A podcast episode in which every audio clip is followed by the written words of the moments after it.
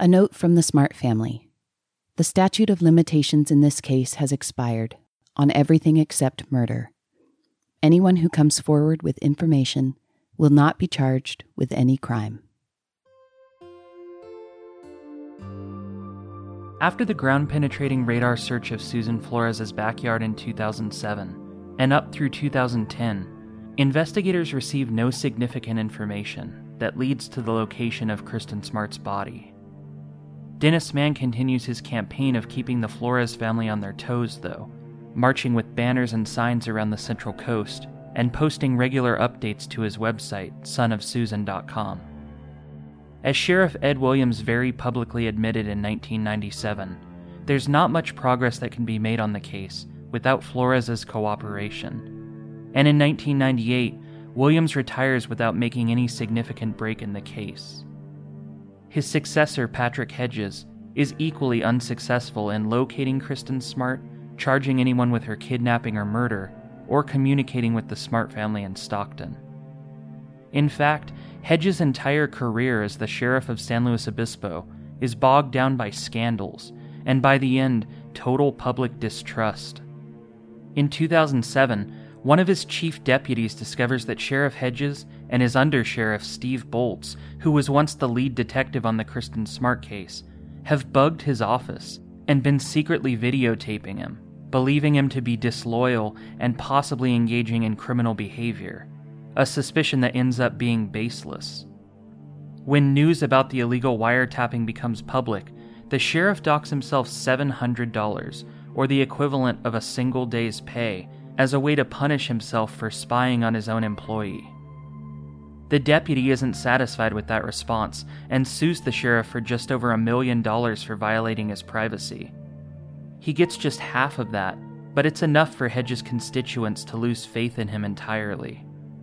In addition to the bugging incident, several lawsuits are filed against the sheriff's department during Hedges' time in office, when suspects in custody die while being restrained, and in at least one case, hogtied. Even in his personal life, Hedges fails to maintain a respectable image. In January of 2009, his wife calls the San Luis Obispo Sheriff's Department on the San Luis Obispo Sheriff, claiming that he's screaming at her and refusing to let her leave their house. Sheriff's deputies show up, but decide it's not necessary to take a report on the incident. Two months later, the couple separates, and Pat Hedges announces that he will not seek re election. In an emailed press release, he claims that his biggest disappointment is not being able to bring a prosecutable case forward on the Kristin Smart disappearance. In 2010, all of the new candidates for his job make sure to distance themselves from him to avoid being pulled into his undertow. Years later, Hedges will briefly make headlines again when he crashes his truck into a power pole and fire hydrant in the middle of the night. He's not arrested, and San Luis Obispo police will claim no drugs or alcohol were involved. The Smart family's luck with law enforcement leadership in San Luis Obispo would almost be comical if it wasn't so tragically responsible for keeping their daughter's case from being solved. But in 2011, it looks like that luck is about to change because there's a new sheriff in town, and his name is Ian Parkinson.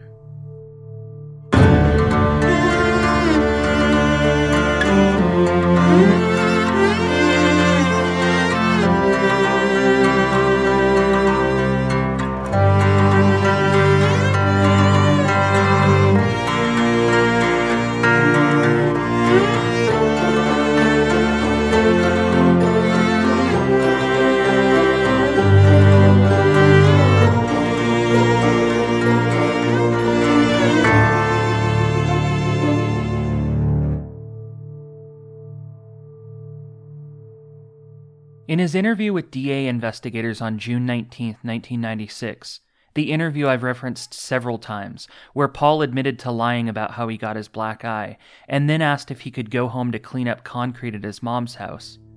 There was a moment where they thought Paul was about to confess.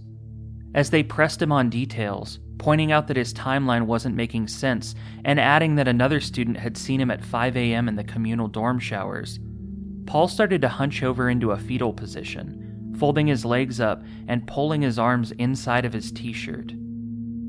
But instead of folding under pressure, he responded, If you're so smart, then tell me where the body is. And the investigators don't know. In early December of 1996, private investigator Susie McKaney is in a dry creek bed off Huasna Road. She's been hired by the Smarts to follow up on leads, which they believe the sheriff's department has started to run out of. With her is a cadaver dog handler named Greg and his dog Jax. They're looking for the body of Kristin Smart not based on any solid leads, but because of the map in Susie's hand, drawn by a psychic from Thousand Oaks who calls herself Kathy Lynn. The map shows a road that winds over a steep drop off, beneath which she's drawn four large boulders at the base next to an oak tree, with water flowing on the opposite side. A Nostradamus like quatrain reads, quote, Wedged between a boulder and a rock wall, hair on one end and a shoe on the other, red fabric or paper by her head. Susie McKaney doesn't have much hope for the search. Good leads are like right away. And so I think that we lost 30 days, the first 30 days. My job was just to run these um, search teams. Some of it was based on psychic, some of it was based on, you know, facts. Do I believe in psychics? Oh, well, you know, I haven't found the body yet. I did work with one psychic, Marla. She was amazing. She'd come up from LA every weekend and do this search. But still, Marla hasn't found me the body. I worked with Dorothy Allison as well. She took my keys and told me about my husband. And that night, she told him where his mother was born. I didn't even know where his mother was born. I worked with this other guy who he had four cases, and the four cases he found three bodies. But the fourth one, which was Kristin Smart, he couldn't find. Nobody has actually led me to the body. Even though she can't explain how they've done it, she believes that some psychics have solved cases like this in the past, so she's reluctantly following up on everything the Smart family receives. Law enforcement will usually treat psychics like any other informant. They look into the information to see if it matches information they already know. Because there's always the chance that the person claiming to be psychic is actually coming forward with first hand knowledge, which they don't want to explain how they discovered. The Sheriff's Department also searches Huasna in 1996, but because their files are private, I don't know why. But there have been rumors that Paul used to hang out in the area. One of his classmates tells me he was kicked out of at least one party there in high school. And in 2004, this tip was sent anonymously to Dennis Mann's website, sonofsusan.com. My last roommate used to live near Paul in Huasna, or Arroyo Grande, and used to stay up all night with him after the murder because he was involved with methamphetamines. She has never lied to me, and she told me that one night Paul admitted to her that he killed Kristin and that she is buried very near his old residence in Huasna. People say a lot of things when they are on meth. I think he was telling the truth, and he was really laughing in the face of police because he had buried her in such an obvious spot where they have probably never even looked. I hope my tip can help in any way. I don't seek reward. I just want to see that bastard get what he deserves. The author of that tip has never come forward. If you know who might have written it, please reach out to me. For all of these reasons, the Huasna area has piqued my interest over the past year. Last October, I met a girl who, it turns out, has lived in Huasna her whole life so I ask if she's heard any of the rumors that Kristin Smart is buried there. She's too young to remember the details, but her mom has told her about it. And she vividly recalls a time in the late 90s when, on one of their hikes through an isolated creek bed, her mother seems startled to come across a woman's shoe.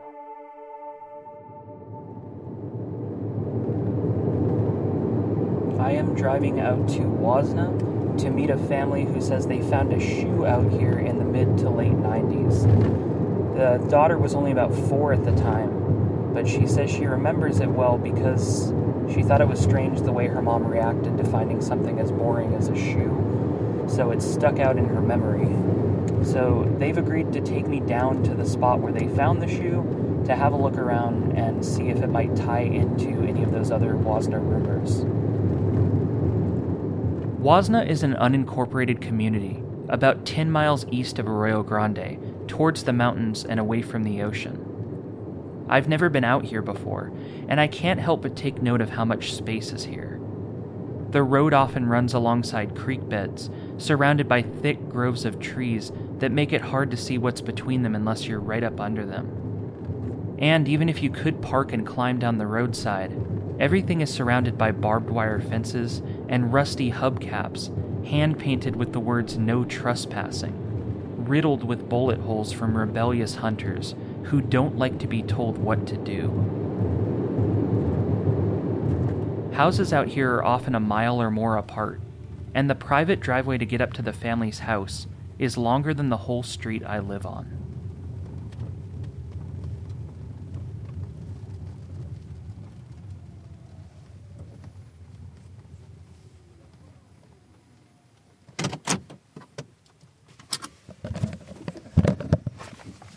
Hello.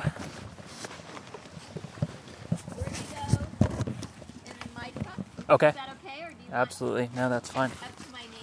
Okay. Yeah. Back seat here. On. Thank you.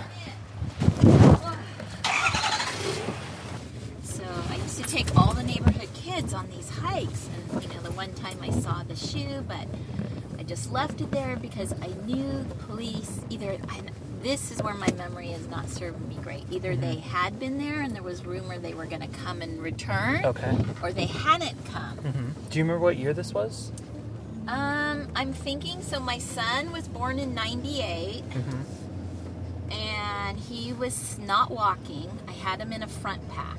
Okay. So he was born in June of 98. So I feel like it was 99, like early. And it was a rainy season. We used to hike up here because we went looking for, there's a little like waterfall. Mm-hmm. So it was green like this. I feel like it could have been February or March. If her memory is accurate, investigators had already searched here by then. According to newspapers, on November 1st, 1996, five months after Kristin was reported missing, sheriff's detectives searched a quote, confined area of Huasna. One month later, Susie McCaney, the private investigator, returned to the area with Jax the cadaver dog and the hand drawn map from psychic Kathy Lynn, along with her tip. Wedged between a boulder and a rock wall, hair on one end and a shoe on the other, red fabric or paper by her head. In the first year, the Smart family followed up on every lead they received, desperate to find their daughter. But after an overwhelming amount of psychic tips, some of them useless or nonsensical, they stop jumping in their car to investigate every one. I imagine it gets exhausting to put your faith in anyone who claims to be channeling information, especially when that information is as trivial as what world renowned psychic Dorothy Allison had to say about the case. Quote, the killer has little ears. We've driven about a mile up the road, further into the heart of Huasna. The trail the family used to hike down is private property now, but they've asked the owners for permission to bring me down to the spot where they found the shoe, and they've agreed. Yeah. Yeah, and they can get out too if they have to go to town. There's a, there's a trail that's a little bit, uh, overgrown. The owner, a tall man in his 70s, even follows us down the steep hillside with a shovel, clearing brush and poison oak out of our way. All right. Oh boy, it's been a long time since we've been on this trail. It's raining lightly, and at one point on the hike down, I slip and fall hard, but I don't think anybody notices. Hey, when you get up to the fence line there, just from a legal standpoint, we're not giving you permission to do Right. that. Yeah, exactly. You're if we got own. ourselves in trouble, it's us. I don't want Once we're at the bottom of the hill, it's a long walk through muddy grass and over fallen trees. The mother points out several more poison oak plants for me to avoid, and I carefully step around them. Okay, this though is poison. It takes just over 10 minutes to find the spot we're looking for, where the shoe used to be, but it looks just like I was picturing. The bottom of a steep hillside, the ground covered in dried oak leaves and acorn shells, and several dead trees shooting up above it. I've never put much faith in psychics, but it's hard not to notice that this place is eerily similar to the picture Kathy Lynn drew of the spot where she said Kristin's body could be found. A crooked country road above us, a steep rock wall below that I'm looking up at now, the oak tree I'm standing under, and the sound of water flowing in the distance. The fact that the psychic's vision specifically mentioned a shoe makes my spine tingle. The neighbor kids would come with us because we'd all hike up here. And there is a waterfall somewhere. And I remember, I think it was on the same time when we hiked up the hill, there was a huge rainbow. So I think I like remember it super well for that reason. But I do remember her seeing a shoe. She didn't like say anything about it, obviously, because we were little kids. Yeah. but I used to, we used to find stuff all the time, like bottles and cans and stuff. Mm-hmm. So it wasn't like super weird that there was a shoe, I guess. But I definitely always remembered it. And then when I got older, when I'd bring friends up here, I'd tell them like, "Oh, my mom found a shoe up here one time. It was so weird." I mean, it was flattened, had no heel. It was red. I think it was red, like patent leather, you know, like leather, not shiny. It was way bigger than my feet, and I'm like a seven. You're like six and a half. Well, six and a half. Yeah, but it was a bigger shoe than my feet, and I just thought, well, I better just leave it here because. And it could have just fallen out of someone's car driving by. You mm-hmm. know, I don't know why it was there. And I just thought, if somebody needs to see it, it's here. Yeah. But I didn't make any phone calls or anything. I just, yeah. Yeah. I just thought it was weird. Things do fall out of cars. It was just that it was one shoe, you know, and it was just, it looked like it had been there for a while. It didn't look brand new. It looked kind of, but it didn't look like it had been there for 10 years. Like not an old-fashioned shoe. No, it was not. A, oh, no, it was a. It was a current shoe, Which is- like in a time frame. It's of- weird. Yeah, it is. I know. I thought it was weird. You said you found bottles and all kinds of stuff Yeah. down here all the time. Why did the shoe stand out to you at that point? Why did you stop and even think twice about it? because it was a piece of clothing and because I knew they had searched here and it was a woman's shoe. Mm-hmm. That's why it stood out to me. Upside down, so you see the sole of the foot, but you see the edges are red. But I left it right where it was. Yeah. Obviously, Probably still out here somewhere. may, it probably is buried under all this. I'm sure you've heard since that she disappeared in red shoes, right? No, You didn't know that? no. She has no idea that Kristin was last seen wearing a pair of red shoes, just like the one she found. I tell her that Kristin was reportedly wearing a pair of Puma brand athletic shoes, and while she can't recall every detail 20 years later, she doesn't remember this shoe having laces on it. Maybe more like a loafer or flat.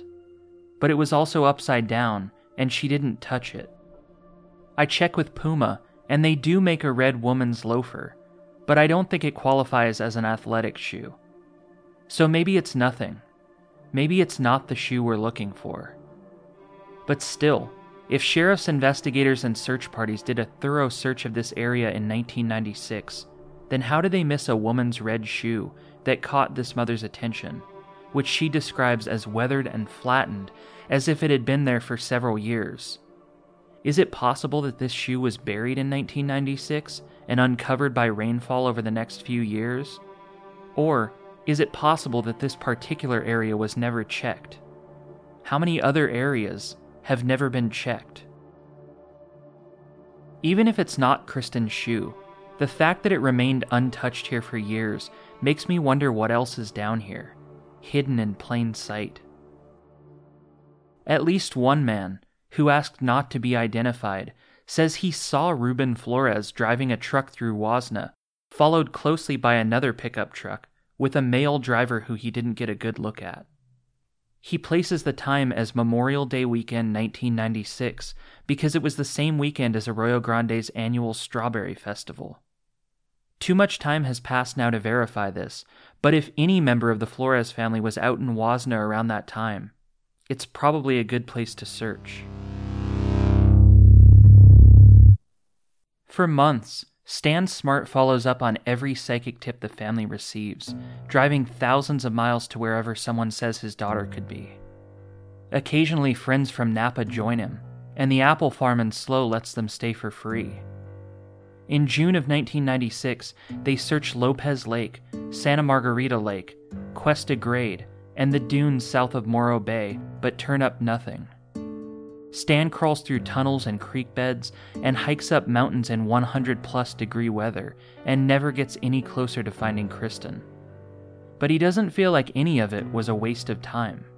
After people would tell you where they thought she was and you went and looked and she wasn't, how did you feel? Did you feel taken advantage of? No, not at all. Most, I would say, everybody that I encountered, no one asked for money uh, or, or notoriety. They were trying to be helpful. Now, obviously, the notoriety, if they were a uh, seer, an astrologist, etc., a dowser, numerologist, then they might want notoriety and they might want money. But uh, most people were uh, concerned for us, concerned for her, totally. And and uh, when we had large groups of people go out on searches, you know, maybe 25 or 30 people, uh, merchants would provide sandwiches and water. And I mean, really nice, wonderful things. So I can only speak highly of the people that, uh, you know, live in San Luis Obispo and Arroyo Grande people were awfully nice. You know, as I went around looking for her, if I said or I came to somebody's property and the gate was locked or whatever, and I wanted to look inside, and they let this strange man looking for his daughter go and look for her, which was awfully nice. You know, I mean, that speaks highly of the community. There were several people that were involved that thought they knew where our daughter was located, and we would go follow up on that and look and. And there wasn't anybody that we turned away. Uh, you know, we I would drive up to Tahoe and Reno. A person said, "Oh, she was in a vehicle going there." We found her on a map, and then she was down Cal Poly, you know. And I would go down there and go. You go anywhere looking for your daughter. And so if somebody said they spotted her, but it's not her, you get your hopes up, but they get dashed pretty quickly. So, but you never turn away. You don't want to be the person that didn't follow up on something that you know could be real. A popular theory on the Cal Poly campus was that Kristin's body was concealed beneath the foundation of the Performing Arts Center, or the PAC, which was directly across the street from the Red Bricks and in construction at the time. Construction had been ongoing since 1994, and the first events in the center took place in July of 1996, so it seems like much of the foundation should have been set by May. But proponents of this theory are adamant that it wasn't. To bury her in an active construction site, though, would mean risking that a worker would spot her remains while pouring the foundation. Still, like any other theory, it can't be ruled out entirely until Kristin is found. Early on, someone sent an anonymous card to the Smart family that seconded this theory. At the bottom, the author wrote, quote, I did not have anything to do with this, I swear. I will use the name Jellybean. Investigators took the tip seriously, going so far as to compare the handwriting to samples of individuals close to the case. 23 years later, Jellybean has never come forward. If you know this person's identity, please reach out to me. Another theory, and the one that made the most sense to Stan Smart for many years, was that Kristin's body was put in the dumpster behind Santa Lucia Hall. Paul Flores's dorm room was on the ground floor, and had a window that faced the back parking lot, which I measured as just 85 feet away from the dumpster. A garbage truck picked up on Saturday mornings at 7 a.m., so the timing would have been convenient. After that, the contents would have been dumped at the Cold Canyon landfill. But according to the landfill supervisor, each dump was carefully logged and sorted by date and location, and employees have to pick through the incoming garbage one load at a time to make sure that no hazardous materials are present. Besides that, sheriff's detectives spent a few days digging in the section where Cal Poly garbage was taken, and reportedly dug down until they unearthed issues of the Mustang Daily from before Kristin's disappearance. Could her body have been missed? Of course. But the one thing that's missing from the dumpster theory and the PAC theory that makes me doubt them is Ruben Flores. He had to have called somebody for help. Paul's not, you know, he's not the brightest um, person. If you can recall when you were that young, I mean, who would you call? My theory is that he called Ruben. It's a theory that Susie developed early on, that only got stronger the more she investigated, and it's a theory that Susie and I share. Remember the person who reportedly saw Ruben and another driver in two separate pickup trucks out in Huasna over Memorial Day weekend? I want to talk about those trucks. Paul's parents bought him a 1993 Ford Ranger in high school, mint green. There's a picture of him posing with it in the Arroyo Grande High School yearbook. This is the truck he would let his coworker Lisa from Garland's borrow, and the truck Jackie's neighbors saw parked up her street when she found dead roses on her fence. Ruben owned a white 1985 Nissan pickup truck. So that's something. The Flores family did own two pickup trucks in 1996, just like the witness reported seeing. Ruben Flores was deposed by the Smarts attorney James Murphy on November 14, 1997, the same day Paul took the Fifth Amendment to every question he was asked. But Ruben doesn't have the same privilege. His deposition was videotaped, and James Murphy's office gave me a copy of the tape. The deposition is being, being videotaped. Um, would you please swear the witness? Raise your right hand, please. The VHS tape was slightly warped in places, so occasionally you'll hear it slow down for a second, and the mic sometimes feeds back a little. But it's a great reference of Ruben's story this many years later. When the topic of the trucks comes up, Ruben's answers are conspicuously inconsistent. Who had use of that Ford Ranger in May of 96? No one had use of it, and no one was using it in May of 96. Okay. And why do you say no one was using it? Because it was impounded. But then, a few minutes later, Sunday morning after the disappearance of Kristin Smart, how did Paul get I picked him up at school. Right. And you picked him up in what vehicle? The Ranger the Ranger that nobody had access to in May of 1996 because it was impounded. And did Paul ever have access to Ruben's 85 Nissan? Would Paul drive that vehicle? Mm, no. And then a few minutes later. Well, it was registered to Paul. And when, when was the change in registration from you to Paul? I don't know. In other depositions taken with Paul's coworkers, Several of them confirmed that he regularly drove the white 1985 Nissan to work in the summer of 1996. And then it was registered to Paul sometime between then and the deposition in November of 1997. So when Ruben says Paul didn't drive that vehicle, he's not telling the truth. And when he says nobody had access to the Ranger in May of 1996, he's lying. Then there's the issue of the bedliner the plastic component that pops into the inner bed of a pickup truck to protect it from being scratched or stained. If a body was in the back of either truck, the bedliners could be tested for DNA. The white uh, Nissan uh, truck had, did it have a bedliner in it? Yes. And in fact, um, how long had that bedliner been in that vehicle?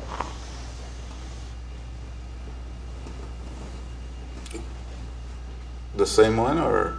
different ones? Well, let, us start with um, uh, in May of 1996 was the bedliner changed? No, it's the same. Okay. One. Okay. So if if I were to go back to May 1st of 1996, I would see a bedliner in your vehicle. Yes. Okay. And how long had that bedliner been in the vehicle prior to May of 96?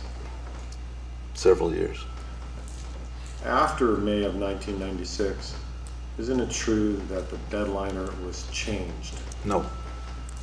Um, did you, at any time after May of 1996, uh, purchase a new bedliner for the vehicle? No. The Nissan truck.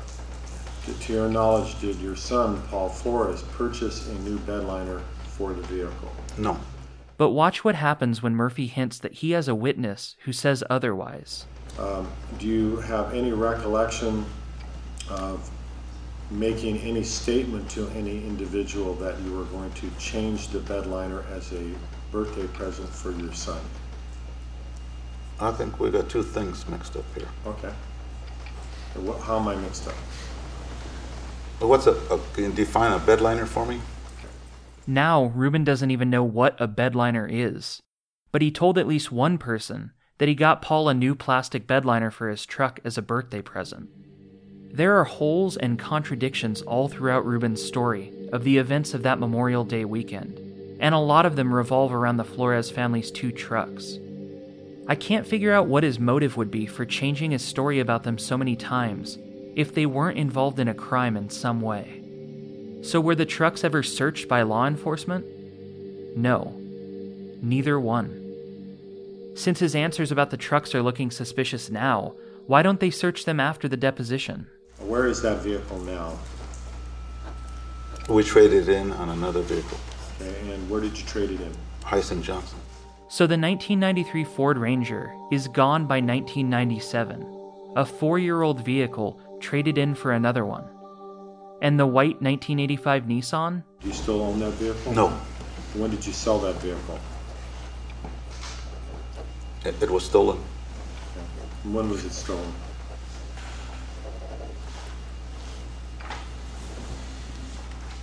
A month or two ago.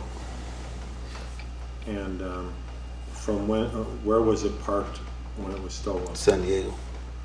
And um, did you report the theft of that vehicle to the San Diego Police Department? I didn't. Who did? Paul. Uh, Did Paul tell you anything about how the vehicle wound up being stolen? He drove to San Diego. And what was he doing in San Diego? I don't know. Do you know if he was visiting family? I do not know. Do you know if he, uh, if you're, if Paul has family in San Diego? Not to my knowledge. Do you know if Paul has friends in San Diego? Not to my knowledge. Do you know where the vehicle was parked at the time it was last seen? No.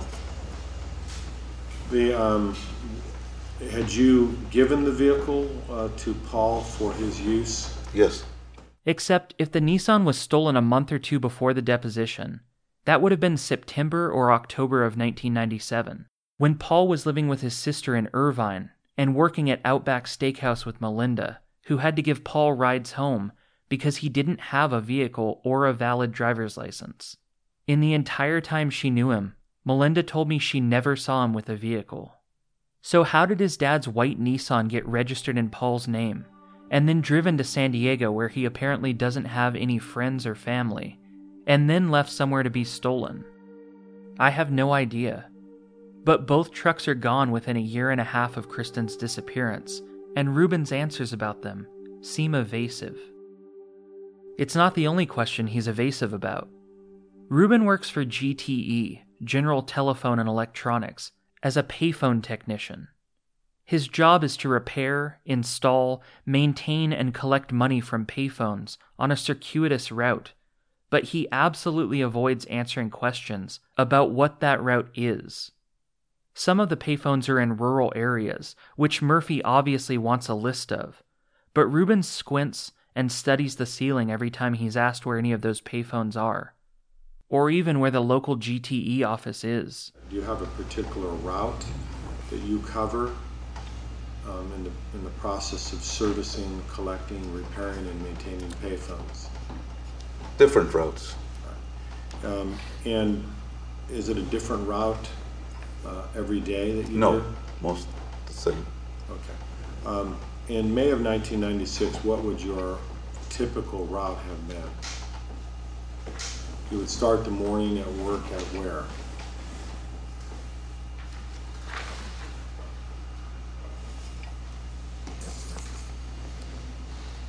But what, what's the question now?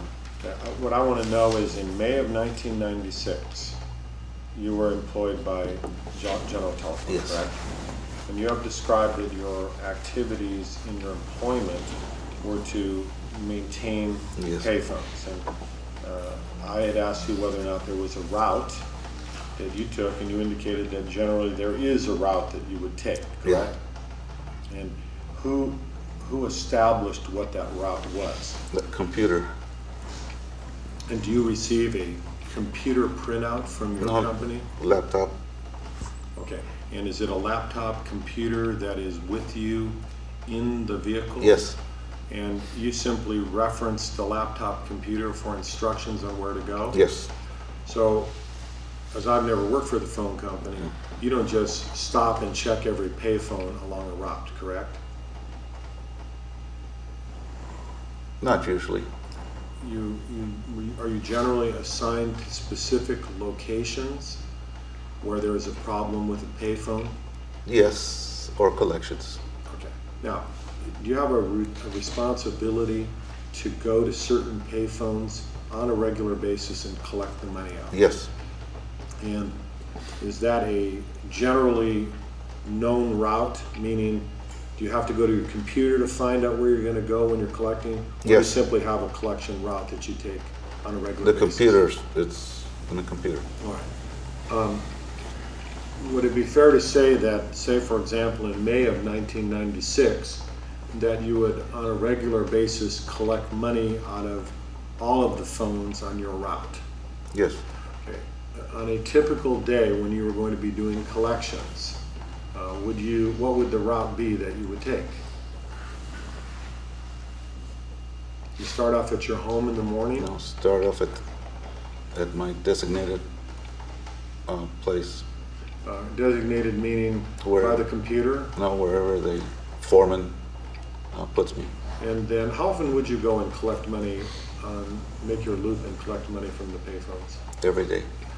And um, where would your, describe to me in general your, your first stop and then your, the path of travel that you would normally follow, if in fact you do follow a normal path of travel, to collect this money out of the phones? Whatever the computer tells me. If you collect the phone, do you collect the phone money every day from every phone on your route? No, Do you collect uh, money um, from the payphones on some type of regular basis? That is, go to rural Arroyo Grande on one day, Pismo Beach on another day? How does it work?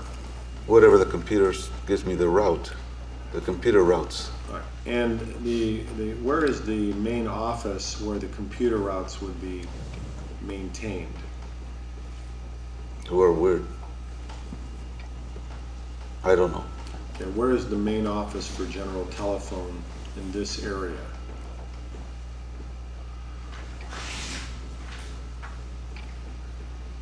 The headquarters of General Telephone is um, GTE, number one, GTE Place, Thousand Oaks. Does, uh, does your foreman have a local office out of which he works? Yes, And where would that local office be? that's confidential. I would like to have a physical address of where the phone company office is where your foreman Well, works. it's confidential, and if you want information, you call General Telephone, number one, GTE Place, Thousand Oaks, and, and if they feel they want to give you the information, we're in the communications field, and, that's- and, and that's what, I- you know, Well, with all due respect, I'm uh, investigating the disappearance of the Smart's daughter, and um, I'm not overly concerned about your assessment of confidentiality. Um, I would like to um, have the witness give me the physical address so that I can serve an appropriate subpoena to obtain his routes at or about the time of this incident. And I think I would be entitled to that information. If you, Mr. Coates, can think of a way that this can be handled. I so think, I think if you subpoena it from Thousand Oaks, that's the main office that compiles all the records. And when the questions move to his route in May of 1996, he's even more hesitant to answer. What, in May of '96, what would be the most rural phone or phones that you would service as a technician? Where would they be physically located? Do you understand the question? yes. Okay.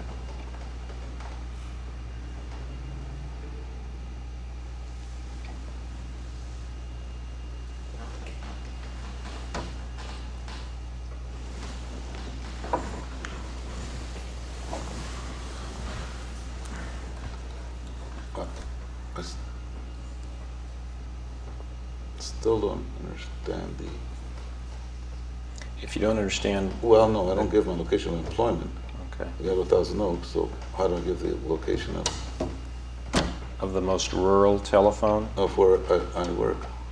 No, I don't think he was asking that question. Okay, let me, let me rephrase it. Um, Can you tell me what is the most rural location of a payphone in the Arroyo Grande area that you would service in May of 96? General telephone is not in the Arroyo Grande area. Right, so there would be no phones in the Rio Grande city area that would be G general telephones. Right. What is the what is the nearest area to where you live in Rio Grande that there are GT&E phones that you service?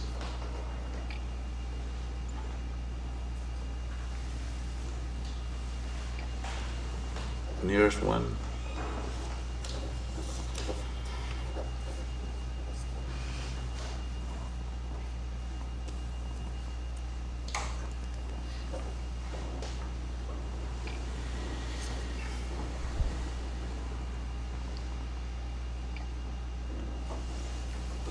Antique store on Cuyama. Another line of questioning that Ruben tries to avoid centers on an incident that happened back in Torrance, before the Flores family moved up to Arroyo Grande. In fact, right before they moved. It's an incident that demonstrates Paul's ability to become dangerously violent and his parents' total denial of their son's guilt. In 1991, while he was in eighth grade at Bert Lynn Middle School, Paul got into a fight that put another kid in the hospital. Actually, fight might be the wrong word to use. Paul flew into a rage and beat a seventh grader in the head until he had to be taken to the hospital. The Floreses know all about it because the other kid was so badly injured, they were ordered by a court to repay his medical expenses. It was also recommended that they send Paul to anger management, but they refused. So, admitting that their son has a history of violence when he's being sued for the wrongful death of a girl who was last seen alive with him isn't something Susan and Ruben are willing to do. In fact, during the deposition in 1997, it takes a lot of questioning for Ruben to even acknowledge that he knows which incident that Murphy is asking about. I've slightly edited this clip for time without changing the context. In the past, prior to the commencement of this lawsuit, to your knowledge, has your son been sued for some for any act of misconduct or allegation of misconduct by him?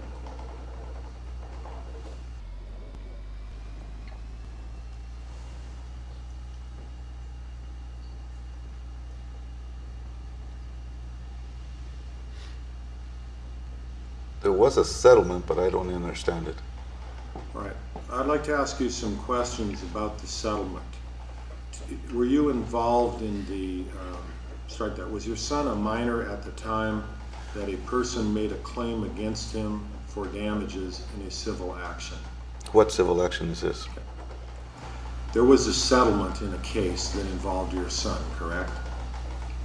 Well, can you put the horse in front of the wagon and start telling me what claim and what Okay.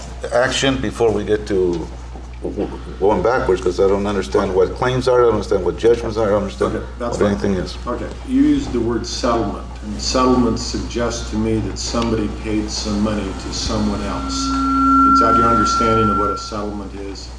Yes. And is it your understanding that someone paid some money to somebody else because of something your son was alleged to have done?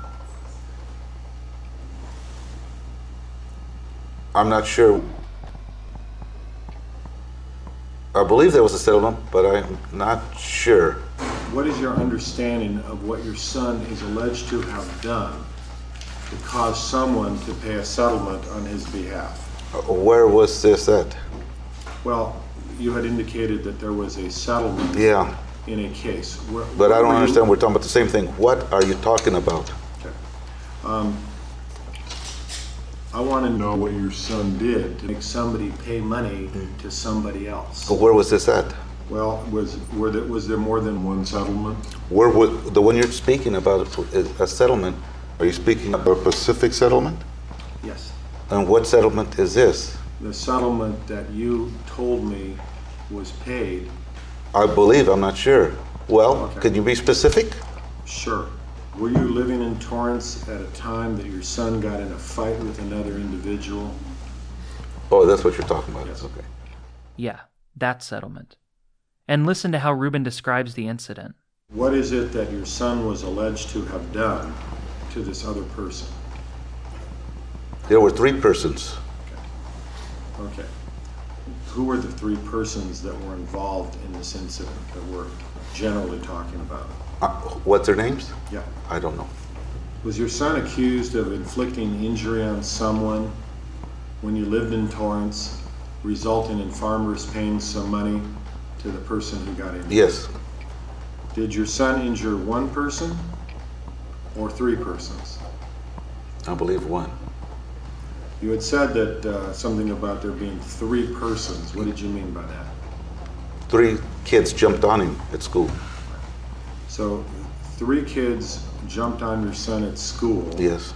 And then there was a fight, obviously, that occurred, correct? Between four of them, my boy and three others. others. And what were the injuries suffered by the person who received the money from farmers? I don't. Um, did you did your did you talk to your son about the fight that occurred when three people jumped on your son, and uh, ultimately farmers paid some money to someone? Yes. What did your son tell you happened in the fight? He was walking on a playground, and three kids came and started harassing him and pushing him around, and he pushed back, and they grabbed him from the back, a couple of them, and, and he's pushing and shoving and trying to get away from them. I don't have the audio of Susan Flores' deposition, but I do have the transcript, typed by a court reporter. And here's her answer to the same question. I don't remember all the details. There was a number of students preying on the younger students. It was a 6th, 7th, 8th grade junior high situation, and there was continual stuff going on in that order. And one day there were three of them, and he took three of them on, and one did get kicked, and I don't remember all the details of it. In fact, both Susan and Ruben seem to have forgotten most of the details. Do you know if the kid that got hurt was hospitalized as a result I of don't the injuries?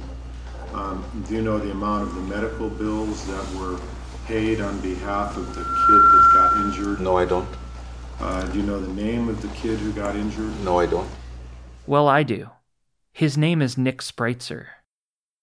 I started looking for Nick months ago, leaving voicemails and emails asking him to share his story.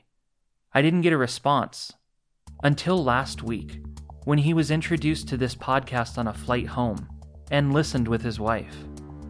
He agreed to tell me about the incident, and it's a lot different than Ruben and Susan remember it. Uh, he bullied me with regularity. I was a pretty meek child at that age. You know, wore glasses, and and I remember other kids fixated on that. The day of the incident that happened to me was the day I decided that uh, I was going to stand up for myself, and it just didn't yield the results I was hoping for. I believe it was happening during uh, a PE class. And what happened was I decided to fa- fight back. Like I said, I, I think it turned into a little bit of a shoving match. And at some point, that turned into a wrestling match, and we were on the ground. And he was stronger than me, so he fairly quickly dominated me. And he sat on my face with his legs outward towards my legs. And um, while he was on my face, I kicked, and I apparently landed quite well right in the center of his face. He got off of me and um, got up on his feet rather quickly while I was rolling over onto my shoulder so that I could stand up. But while I was still on my shoulder, he jumped up and stomped on my head. There's no way I could know this because I was hit over the head. Um, I remember being told that he jumped up in the air with both feet off the ground and landed squarely on the side of my head with both feet. Uh, when I told my mother that last night, she remembered just being one foot. No way to know really which is which. I know I had a footprint on my face when I was in the hospital from his shoe. But regardless, there was a lot of force to my head and I was knocked out. Um, when I came to, I woke up and there was a crowd of kids standing around me looking confused or concerned. Um, I got on my feet. Flores was gone. And uh, immediately I had several floaters in my vision. Um, my vision went completely gray to the point where I was completely blind. And I had to have a friend of mine walk me to the nurse's office because I couldn't do it on my own. By the time I got to the nurse's office, I couldn't remember my name, my mother's name, my home phone number, but somehow I managed to remember my dad's name and his work phone number. He rushed down to the school, drove me immediately to our pediatrician. Our pediatrician apparently told my parents that, that she watched me deteriorate in front of her eyes and basically panicked and said, We need to go to the emergency room right now. So she walked out of her own practice with me and my dad, went into his truck, drove immediately to the emergency room, which I think it was in a short distance away, and um, ran into the emergency room. Uh, by that point, I was losing all motor control. I felt like my arms and legs were just flying um, around, and I, I had no uh, control over them. And my dad didn't even turn the engine off or close the car doors because I was trying to tell my dad that he forgot to turn the car off or close the doors, and it just came out uh, garbled, uh, garbled noises. It just made, made no sense. Then they brought me into the hospital. I, they got me on a, a table or a gurney or, or whatever.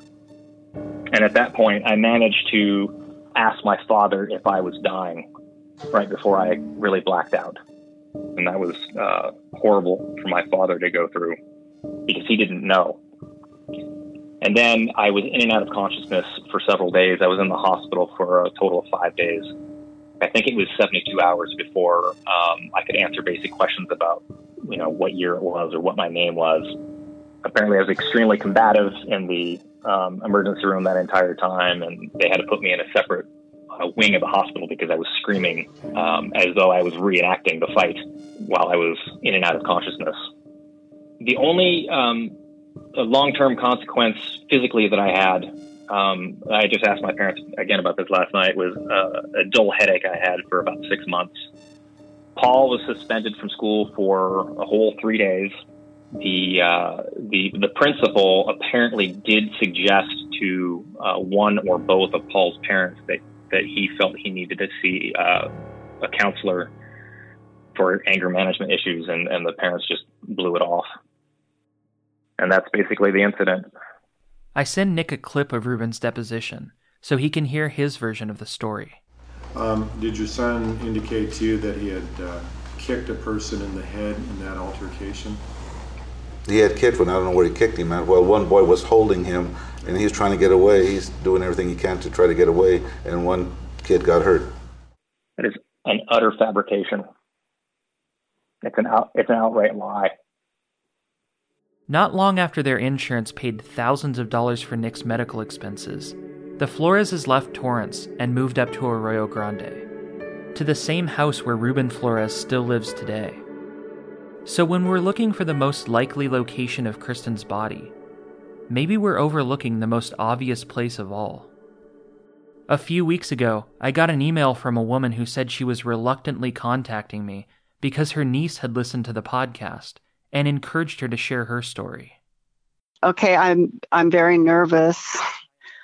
I will do my best.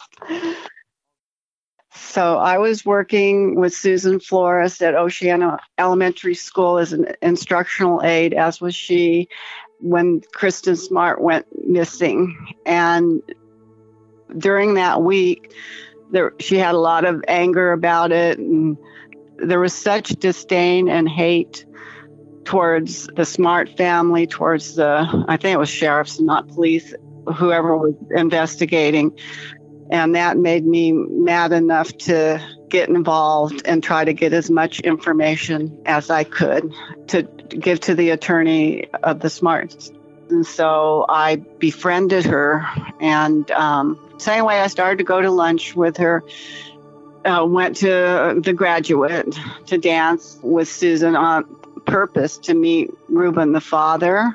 Oh my gosh. I mean, that's kind of when I really, I mean, the hairs on the back of my neck stood up. Susan Flores told me he's extremely violent with her, and that's why they got a divorce. What I did is I went to lunch with her, and we'd sit in the car for a half hour.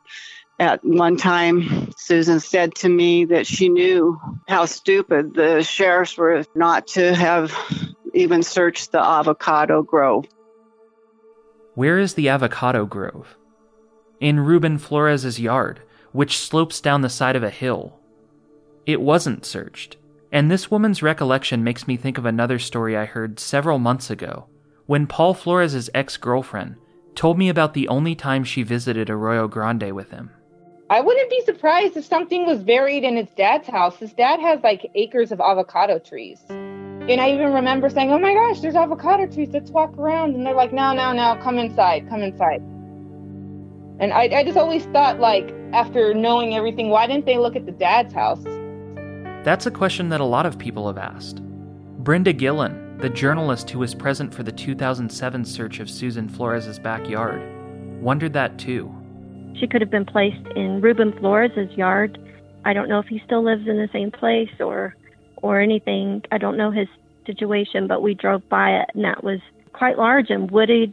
You know, there were a lot of bushes and it just seemed like there that could be a place.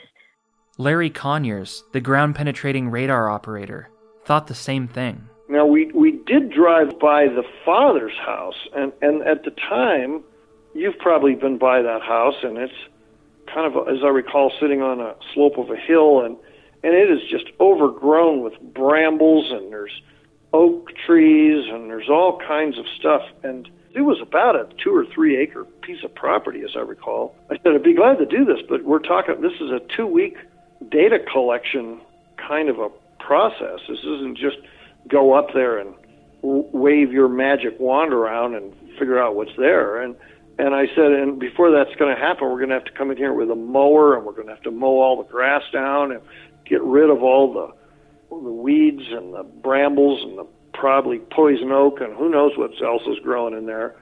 And by the time I got done telling them what really needed to be done on the father's property, they they they were just like any old police department at that point. And I wasn't dealing with the police department, but they acted as like police say, "Oh, well, that's too much work for us," or something. Anyway, nothing ever happened. That glazed over look in the eyes of people who were officially in charge of finding Kristin is a recurring theme that I've heard from anyone who offered their assistance. The expense of these searches seems to turn them off immediately to the idea, even though members of the community have regularly attempted to donate to the cause or volunteer their time or equipment at no charge. But citizens who offer their help often don't even get a call back. I had called the sheriff's department and left a message with no return call or contact. I've heard this grievance from a lot of people now, reporting information to the sheriff's department that was never followed up on. From my standpoint, an outside observer trying to understand this story without having access to all of the undisclosable files on this case, it doesn't seem like searching locations for Kristin's body is a high priority. From Susan's backyard never being cleared, to Ruben's yard never even being searched, to shoes being left untouched for years right out in the open in rural creek beds. It seems like the sheriff's department is more focused on building their case against the suspect, even if it takes 23 years to do, rather than spending a day or two digging. But it turns out that's not entirely true. In 2011, San Luis Obispo elects Ian Parkinson as its new sheriff. If you were making a film about a new law enforcer who was coming to a small town to save the day, you'd probably cast Parkinson. He's young and handsome, with a strong jaw, perpetual stubble, and a well tailored uniform that he never seems to take off. During his first month in office, he proclaims his commitment to resolving the Kristin Smart case and sets up a meeting with the Smart family. They're thrilled to have a sheriff who will communicate with them after two administrations who basically left them in the dark about new developments. It looks like things are going to be different with Parkinson. But then, his entire first term goes by with no break in the case. He's elected to a second term, which begins on January 5th, 2015. Finally, the following year, after they've had time to go over the files and all of the evidence is weighed, sheriffs launch a full scale excavation of the Cal Poly hillside. Now to a possible break in a 20 year mystery out of San Luis Obispo. The San Luis Obispo County Sheriff's Department and the FBI have begun excavating a remote site below Cal Poly's iconic P sign on the hill overlooking the campus. We're hoping that we find something, and we're committed, not stopping until we're able to bring this to a closure. The family understands that. I mentioned that it is our hope and desire that this leads to some of the answers that we've been asking for the past 20 years, uh, as what happened to Kristin. It's a move that perplexes the community, the university, and even the Smart family. But they remain, in Stan's words, cautiously optimistic. With all of the undisclosed files the sheriff maintains, there's the distinct possibility that they know something the public doesn't. Maybe Kristin Smart has been buried underneath the P this whole time. The P is literally a giant letter P for Poly, constructed in concrete on a hillside that overlooks the red brick dorm buildings. It's a short hike from the last spot Kristin was seen, but it seems like an unlikely place to carry a body in the middle of the night, and it's an area that was searched in the first month of Kristin's disappearance. But at least someone is looking. Since 1996, the Smart family's relationship with Cal Poly hasn't been great. They were never contacted by either of the two successive Cal Poly presidents, ever, until September 2017. At one point, administrators offered to put a Kristin Smart memorial bench on campus in exchange for signing a contract that said Cal Poly was not at fault for what happened to her, and they reserved the right to remove the memorial bench whenever they wanted, without notice. The Smarts declined. Years ago, on a trip to San Luis Obispo, Denise Smart stopped into the Cal Poly registrar's office and requested a copy of Kristin's freshman transcripts. To her surprise, Kristin was failed in every class she took because she missed her finals.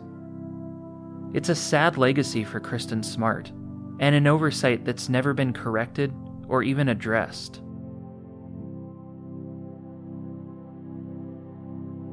On September 6, 2016, Sheriff Parkinson holds a press conference in a Cal Poly parking lot.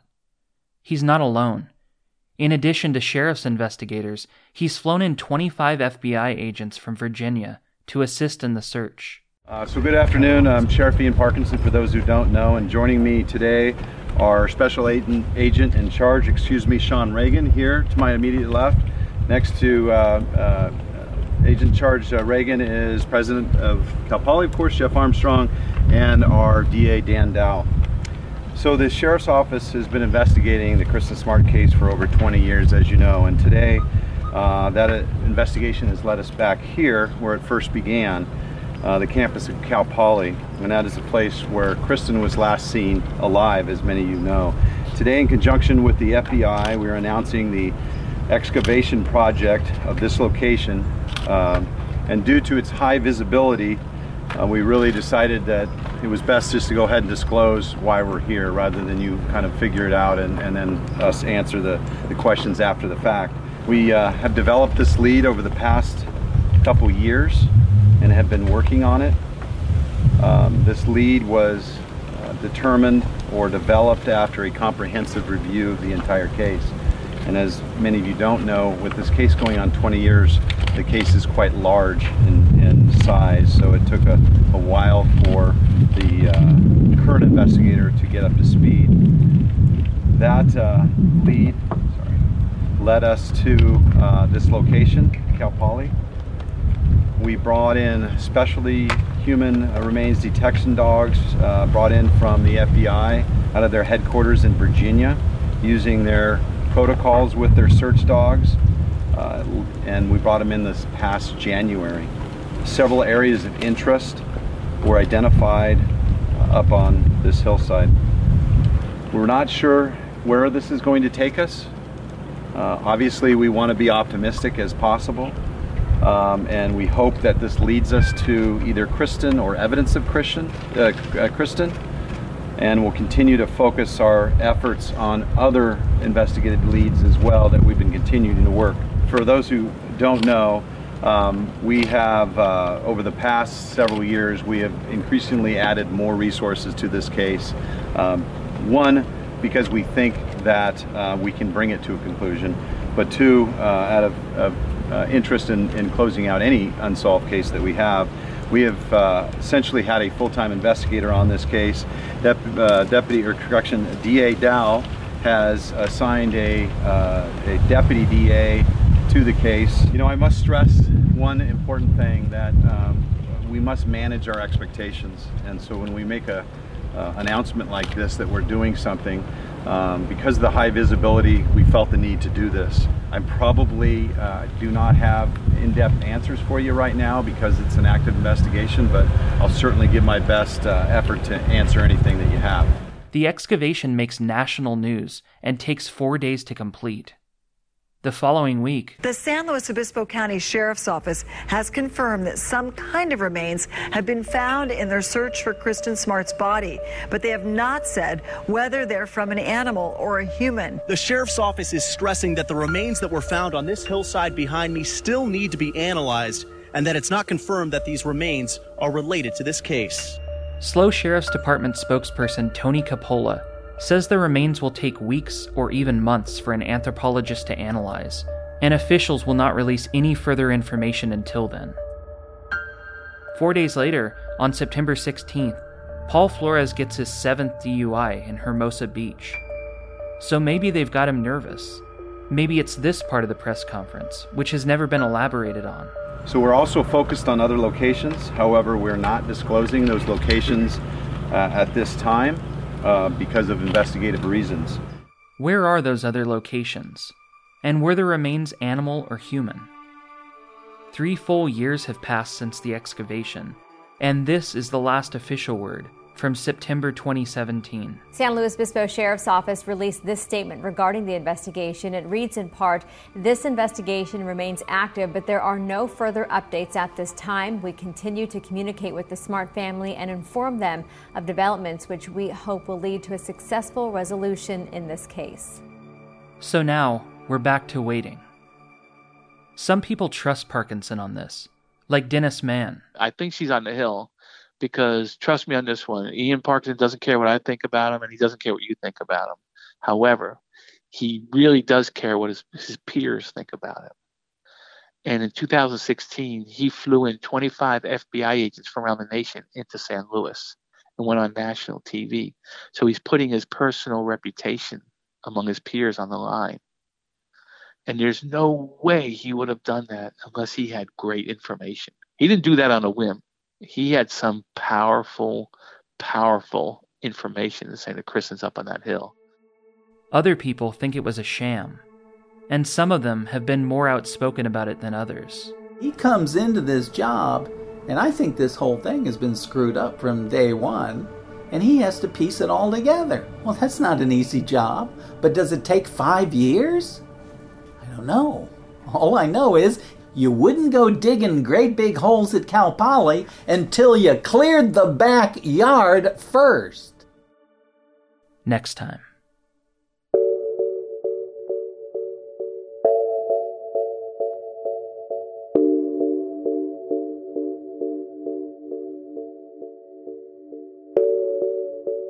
You've been listening to Your Own Backyard, Episode 5 The P.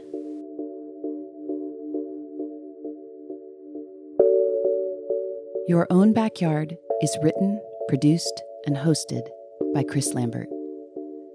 Associate producer is Alexandra Wallace.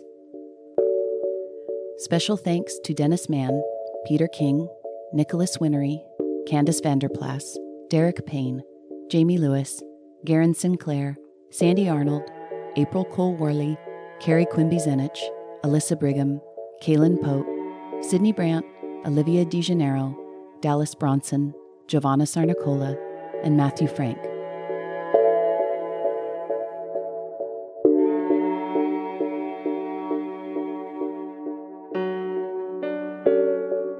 If you feel that you have information that could help law enforcement with their investigation, you can directly contact San Luis Obispo Sheriff's Detectives at 805 781 4500. Want to reach out to us directly? Send an email to your own backyard podcast at gmail.com or visit our website at yourownbackyardpodcast.com. To keep up with new episodes, subscribe to Your Own Backyard on Apple Podcasts and follow us on Facebook or Instagram. Original music is by Chris Lambert. Want to help keep Kristin's memory alive? You can donate to the Kristin Smart Scholarship at kristensmart.org. A note from the Smart family. The statute of limitations in this case has expired on everything except murder.